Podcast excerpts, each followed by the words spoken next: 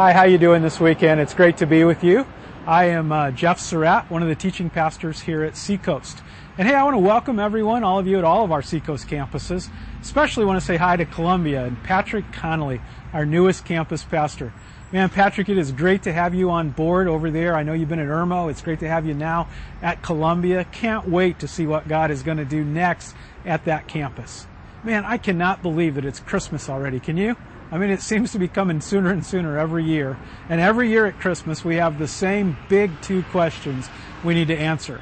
Question number one, as everybody knows, is why does college football not have a playoff system? Question number two that we all answer is, what do you want for Christmas? How many of you have already had to answer that question? I know I have. I'll tell you what, right now, let's get that out of the way. Turn to your neighbor and tell them what you want for Christmas. Go ahead, right now. Take a minute. Tell your neighbor, hey, here's what I want for Christmas. You know, for me, growing up, that was an easy question. Every year, from the time I was 6 years old till the time I was about 18, every time my parents said, what do you want for Christmas? My answer was the same. Now, rather than telling you what my answer was, what I'd like to do is take you inside right here, because they've got one inside.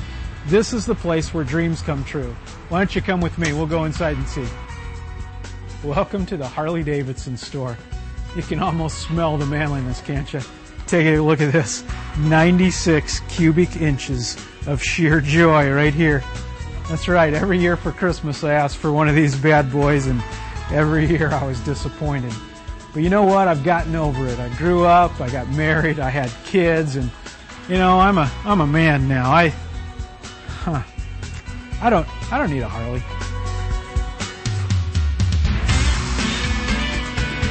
You know, I've been thinking, maybe I really do need a Harley. I mean, you got to admit, I look good on this bike, and man, thinking about flying down the highway, wind blowing through my hair, or just what's left of my hair. Now, I've decided this is it. This is what I want for Christmas. I mean, I know this isn't going to make my life better or meet all my needs. I mean, that would be silly. Boy, it would be fun, and you know, problems would seem a little smaller flying by at 70 miles an hour, you know? I really think my life would definitely be better if I get this Harley for Christmas. It's easy to fall into that trap, isn't it? Thinking that something new or something different will make our life better. We're looking to change our internal reality with something external. And why do we do that? Because you know what? Sometimes life can seem like just a dead-end street. Maybe you're like a guy I met recently who was a great guy, great worker, a great family, a good Christian, but he said that debt was just piling up. Things had changed at work, and money wasn't coming in the way it used to, and tears welled up in his eyes as he said, man, something's got to change. Maybe you're like couples that I've talked to, or in a marriage, or they're in a relationship that they've tried to change, they've tried to grow, and things just don't seem to be going anywhere, and they need something different. Maybe you're in a cycle of depression that doesn't seem to end, or maybe there's a habit in your life that you can't seem to break. And if you were honest, really, really honest, for Christmas, what you really want is hope that there can be a different tomorrow. Well, that's what our series is about. We're starting a series this weekend called Hope Epidemic.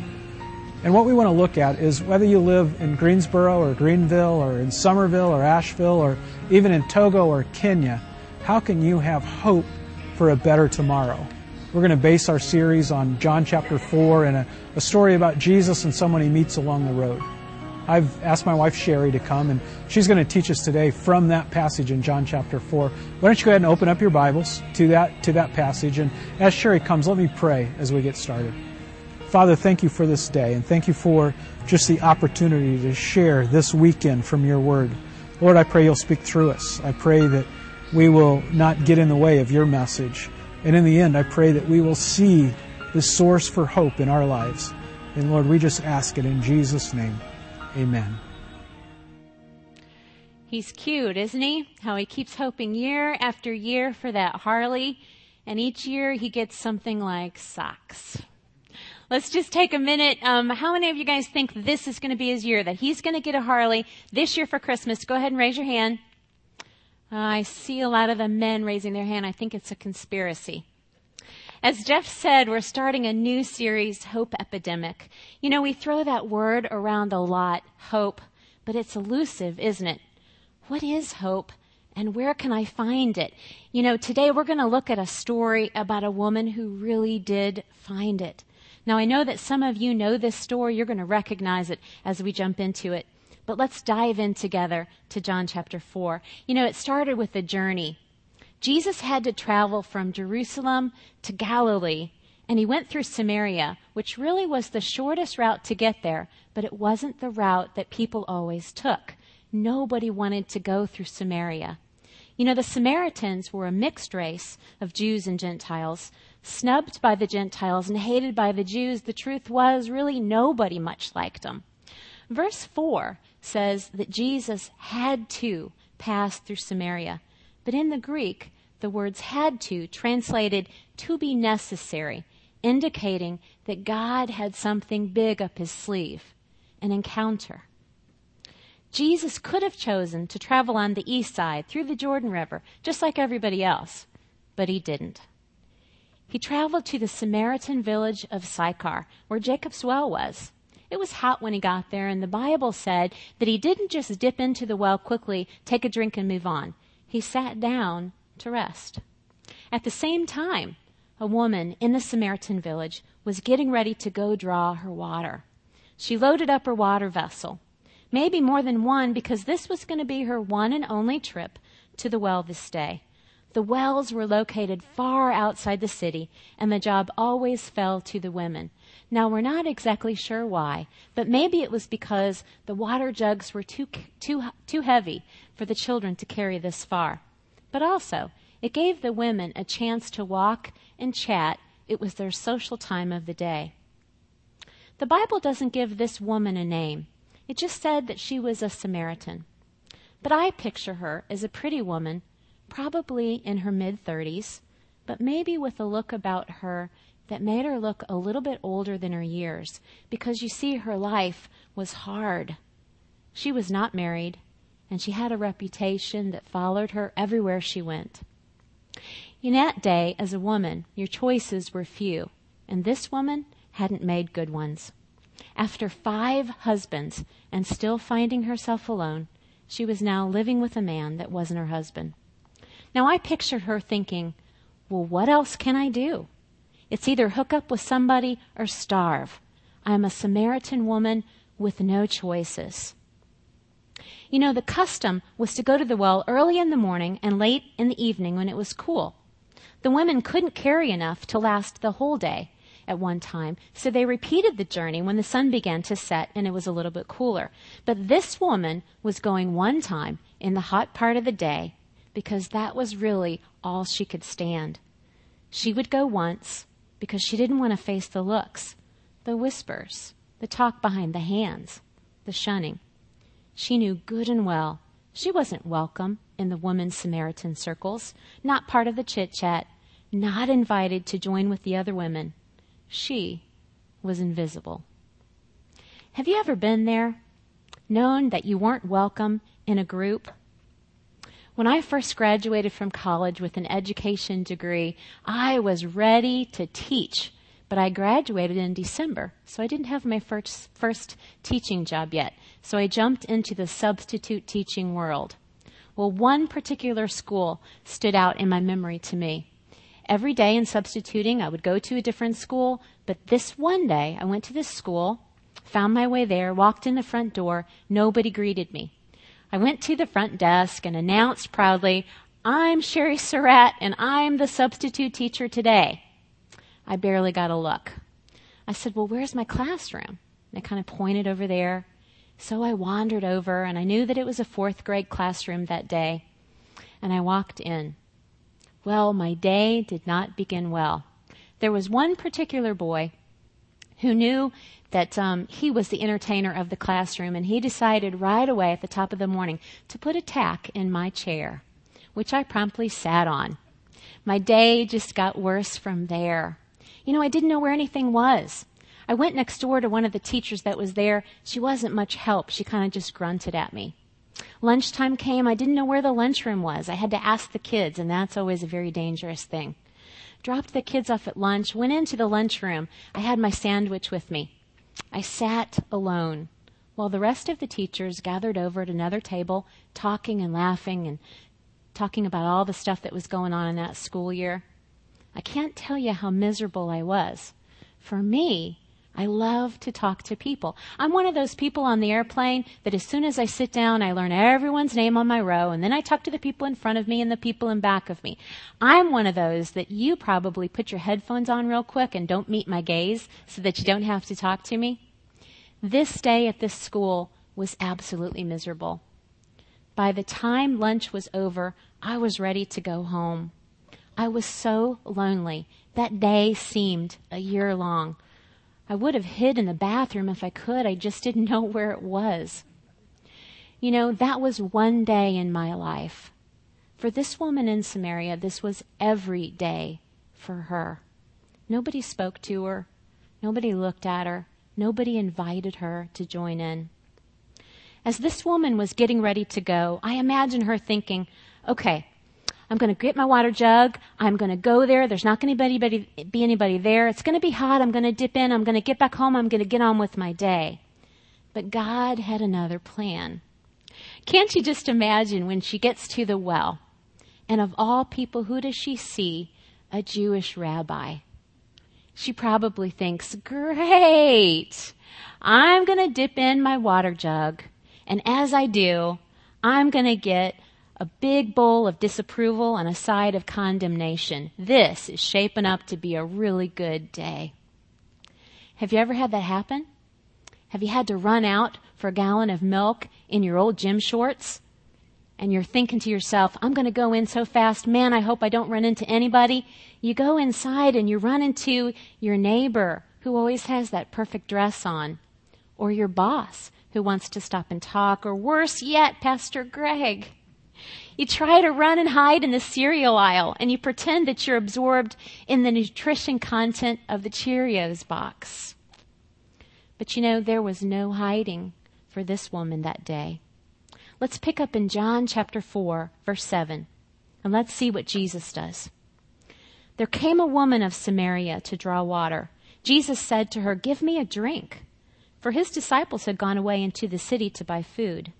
The Samaritan woman said to him, "How is it that you, a Jew, ask for a drink from me, a woman of Samaria? For Jews have no dealings with Samaritans." You know, I'm betting her mouth dropped open before she said those last words. For a Jew to make a polite request and to ask a drink from her water jar was absolutely unheard of. Verse 9 says that the Jews had no dealings with Samaritans. This didn't just mean that they didn't talk to them or associate with them. It meant that they didn't share or even touch the same stuff. To drink from her jar would have meant that Jesus would have been contaminated and gotten the Samaritan cooties, if you will. You know, we make light of that with the word cooties, but this was a big deal. For a Jew to drink from a Samaritan's jar, it was risking excommunication from the church. Jesus knew this, but it didn't stop him. I'm sure she looked around. You know what? You and me together here alone at the well. You're a Jew. I'm a Samaritan woman. We shouldn't even be talking. You're going to stir up some trouble. I'm sure she thought that this man had really lost his mind. But here's where the conversation gets interesting. Verse 10 says, Jesus answered her, "If you knew the gift of God and who it is that's saying to you, 'Give me a drink,' you would have asked him, and he would have given you living water." The woman said to him, "Sir, you have nothing to draw water with, and the well is deep. Where do you get that living water?" Jesus said to her, "Everyone who drinks of this water will be thirsty again, but whoever drinks of the water that I will give him will never be thirsty forever." Would you circle those words? Never be thirsty forever. The verse goes on to say, "The water that I give him will become in him a spring of water, welling up to eternal life." Well, now, she surely doesn't know what to think, but her answer is immediate. "Hook me up." She says, "Sir, give me this water so that I will not be thirsty or have to come here to draw water." She's thinking, you know, to never have to make this walk in the hot sun in the middle of the day, to have to avoid all the other women. This will make my life better. This has got to be better than what I'm doing. I'm all in. She was looking for a quick fix, but Jesus had a bigger picture in mind. She thought she just needed water, just to quench her thirsty throat and to take care of her household tasks. Jesus knew she had an ache in her heart and a hole in her soul that needed healing, that needed hope. You know, it's interesting that Jesus used water as a symbol here. We don't sit and ponder and talk about water much, but when we're without it, we're in trouble. Dehydration sets in. Did you know that many times when you think you're hungry, you're actually craving water? You know how it goes. You stand in front of the pantry. I did this right after Thanksgiving, just after we had eaten a big meal, but I stood in front of the pantry and I'm looking at all the things in there. There were cookies and chips and cereal. I reached for a cookie. I ate it. As soon as I ate it, I immediately thought, well, that wasn't it, because I really didn't know what it was that I was looking for.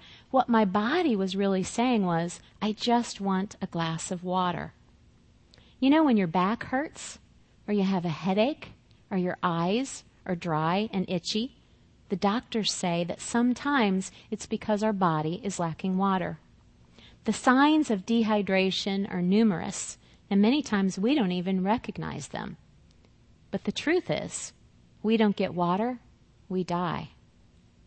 You know, the first time I went to Kenya, I noticed small children walking up and down the dusty road, carrying these big bowls and jars of water on their head. These things must have weighed at least 20 pounds. And it was interesting to watch them because they would walk very erect and the bowl or the jar wouldn't wobble at all. Well, we would stop and talk to them. And pretty soon, some of the kids would kind of urge us to try this. Why don't you try carrying this on your head? So I did. Somebody had a very little bowl of water, probably about 3 ounces. I put it on my head. I tried just to stand still with the water on my head. I failed, and the kids giggled. And they told me it was because my head was pointy. I don't think it is. It was amazing to watch them because they would walk without using their hands, and it was because they did this day after day, back and forth, all the way to the lake and back, because they knew they had to have water. And then when they got there, the water was nasty. They shared it with the cows, the goats, the chickens, and the hippos. We'd see the children there every day, dipping into the infested lake water to take back for washing and drinking and cooking. They were just grabbing whatever water they could find. What they desperately needed was clean water, pure water. Jesus drew the perfect parallel to water here because he knows that we can be spiritually dehydrated and not even realize it. Psalm 42 verses 1 through 2 says, "As a deer pants for flowing streams, so pants my soul for you, O God. My soul thirsts for God, the living God." Have you ever been so thirsty that you actually panted for something to drink? Well, this woman was thirsty. Sure she was. But it was for much more than water. She was longing for some things. She longed for friendship, to have someone to talk to laugh with, to talk over the events of the day, to have someone listen to her, to talk about the things that she was worried about and that concerned her heart. Have you ever felt alone? This woman not only longed for water and friendship, but she also longed for acceptance. She longed to be able to walk into a group and have someone smile and welcome her in. There's an old show, Cheers, that used to be on TV a long time ago, and part of the theme song said, "You want to go where everybody knows your name. You know, I've heard it said that that's the sweetest word that you can hear is when someone says your name. This woman wanted to be accepted and have someone call out to her and use her name. Have you ever been in a place where you just didn't fit in? Nobody really knew you, and they really didn't care that they didn't. This woman also longed for forgiveness. She longed to be able to not feel shame, to get rid of that nagging feeling of her poor choices. Has your conscience ever kept you up at night? Have you ever laid with your head on the pillow, wishing to goodness that you could take those words back or have a do-over over something that's tearing you apart? The woman also longed for purity. Oh, to be new, to have a new start, to not be known as someone who had made foolish choices over and over again. She wanted for people to look at her with respect instead of disdain. Have you ever longed for God to restore your innocence? You know, what this woman was really thirsty for was hope for a better tomorrow. But every day, she went back to the well that she knew for ordinary water, just like we go back to what we know, looking for that thing to fill us up. Once I find that right guy to date, then I will not be alone. I'll be happy. If I could just get married, then I'll fit in with the other married couples and I'll know where I belong. If I could just land that job with that salary that our family needs so that we can make enough money and we don't have to be in debt anymore. If I could just have a baby, then we'd be a real family. If I could just get my son past this crisis, if we can just get over this, then life will be better. And you know, sometimes we get those things and we're still thirsty, because that's the problem with wells. They dry up. They're finite. They only hold a certain amount of water. And after a while, the source dries up. The well becomes a dry, dusty hole. Jeremiah chapter 2, verse 13 says it like this: "For my people have committed two evils. They have forsaken the fountain of living water and hewed out cisterns for themselves, broken cisterns that can hold no water." You know, Jesus wasn't offering literal water from a well. He was offering hope for a better tomorrow. A spring of water welling up to eternal life, a never-ending supply of God's mercy and forgiveness. And whoever drinks of it, he said, will never be thirsty forever. So how did this woman at the well find hope for a better tomorrow?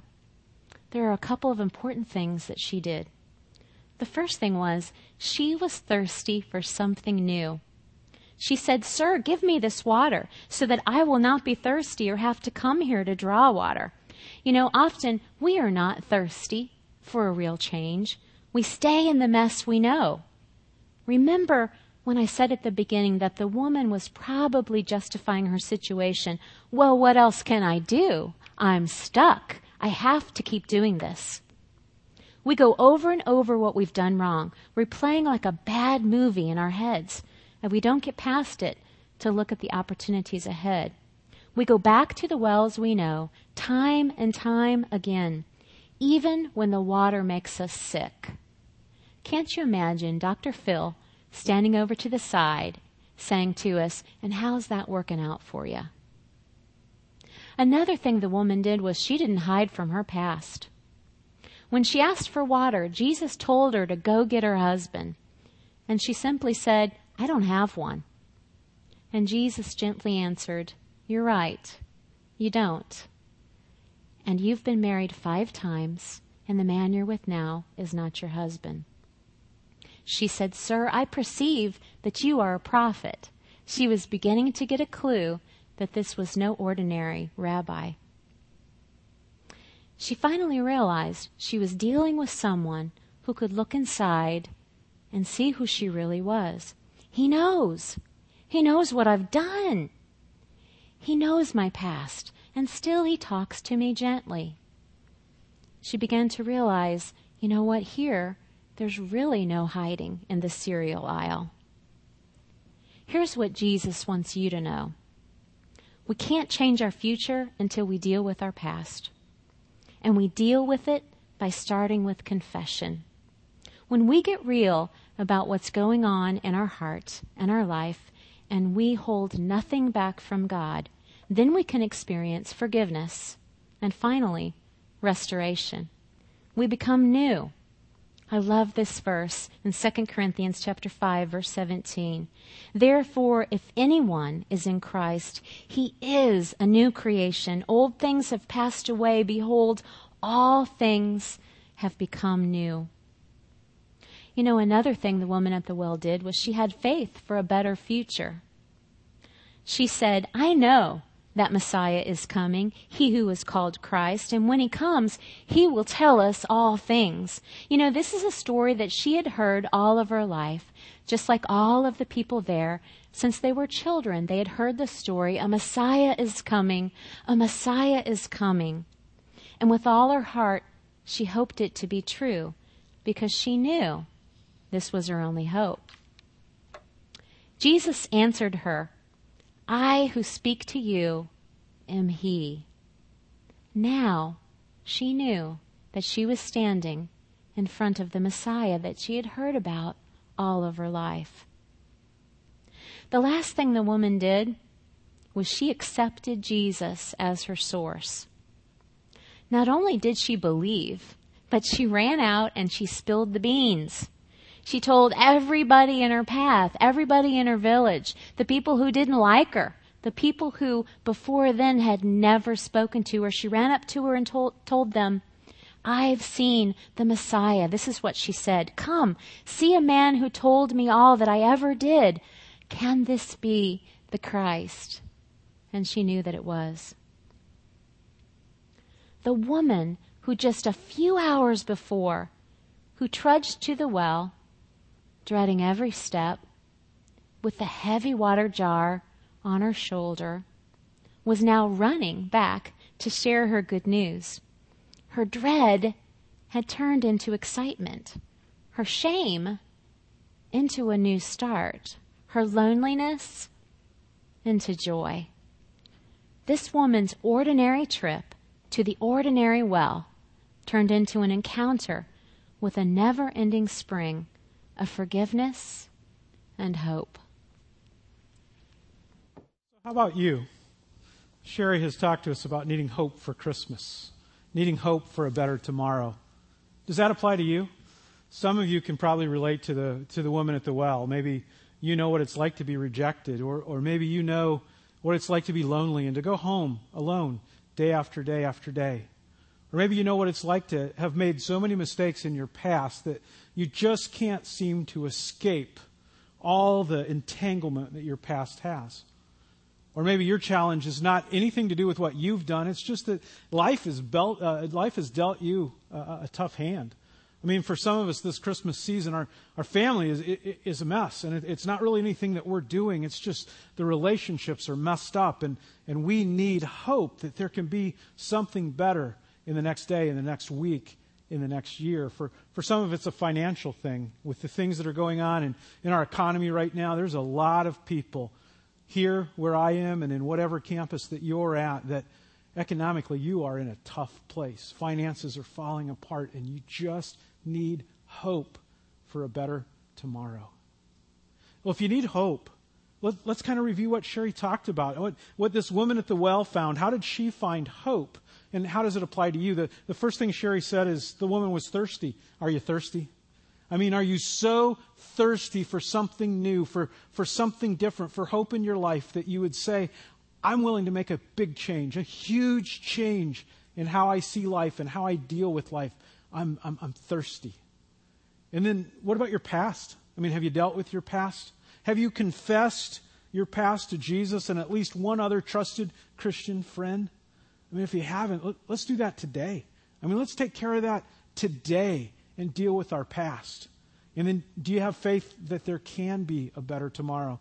You see, we don't have a magic phrase. We don't have special oil that we can put on. It all begins with you. It begins with your faith. Not to say that you can see different circumstances. That's not faith.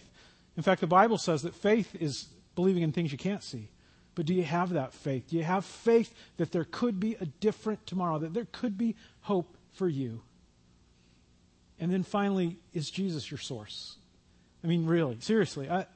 We all that have been around church for a long time, we know the right answer. Absolutely, Jesus is my source. But daily, on a day-to-day basis, what really is my source? I mean, if we were honest, I think a lot of us would say, if my situation at home changed, then I believe I could have hope. If I found a job, then I think I could have hope. If the problem in my family was resolved, if the situation we're dealing with my teenager got better, then I could have hope. And the reality is, if that's my thinking, then my source is my circumstances. And I'm looking to my circumstances to bring me hope. And that's just a well that Sherry talked about that will always dry up. But if our source is an internal spring that springs up from inside, that we can have living water forever, that's when my source really is Jesus. That's when I'm able to say, you know what? Even if my circumstances don't change, even if my tomorrow looks on the outside like my today did, I still have hope because I know that Jesus is my source. The Apostle Paul put it really well when he said, you know, I've learned to be content in every circumstance. I've learned to have a lot and I've learned to have nothing.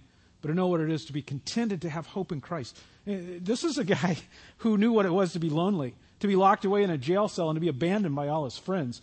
He knew what it was like to be beaten. He knew what it was like to have no money at all and no prospect for the future. In fact, when he wrote a lot of his writings about hope, he was in jail waiting to be executed, and yet he said, I can have hope. Why? Because there is a well, or there is a spring of living water coming up from within.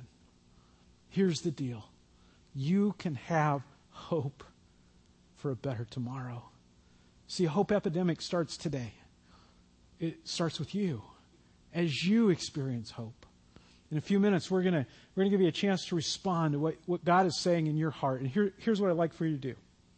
If your challenge today is with the past, and with sin, and with mistakes, and things that just keep coming up again and again and again, I want you to go to a cross, whatever campus you're at.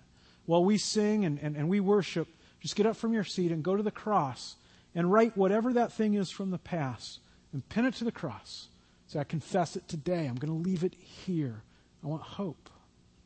If today your challenge in having hope has to do with a relationship, what I want you to do is go to the candles at your campus. And when you go there, I want you to light a candle. As you light that candle, I want you to speak into that relationship. I want you to speak truth into that relationship. And just if it's your marriage, just say, I'm praying right now for my wife because we have a good relationship. I'm praying for my son right now because he is coming to know Jesus. And I want you to speak truth into that relationship at the candles. If there's another circumstance in your life, a lot of you, it could be financial or maybe over the last year you've lost something very dear to you, maybe someone very close to you. I want to encourage you to take that thirsty step of asking someone to pray with you today. Maybe it's the person right next to you. Nobody's going to say no. Just turn to him and say, hey, would you just pray with me? I'm struggling with, and just give them a one-word answer, and they'll pray with you. Or at every campus, there's people somewhere in your auditorium that'll be standing. They're just waiting to pray with you through whatever circumstances is robbing you of hope for tomorrow. I just want you to know, the last thing I want to leave you with is a hope epidemic that sweeps across your city and across your state and around our country and across the oceans into Asia and Europe and Africa. A hope epidemic starts today. It starts in your heart. Let me pray for you. Wow, Father, I just thank you for just the example that Jesus gave as he dealt so gently with this woman that had no hope. And Lord, after she encountered you, after she had a face-to-face with you, she walked away. Her circumstances didn't suddenly change, but her life changed because now she had hope for a better tomorrow. Lord, I pray for every person who's listening today. Lord, I pray that inside that the spark of hope will grow. Lord, some have no hope, and that today there'll just be a spark. Some have hope, but it needs to be flamed into a raging fire that can be shared with their neighbors. Lord, we believe that when we place our trust in you, a spring of eternal living water, eternal hope will begin in us. Lord, that's our prayer today. In Jesus' name, amen.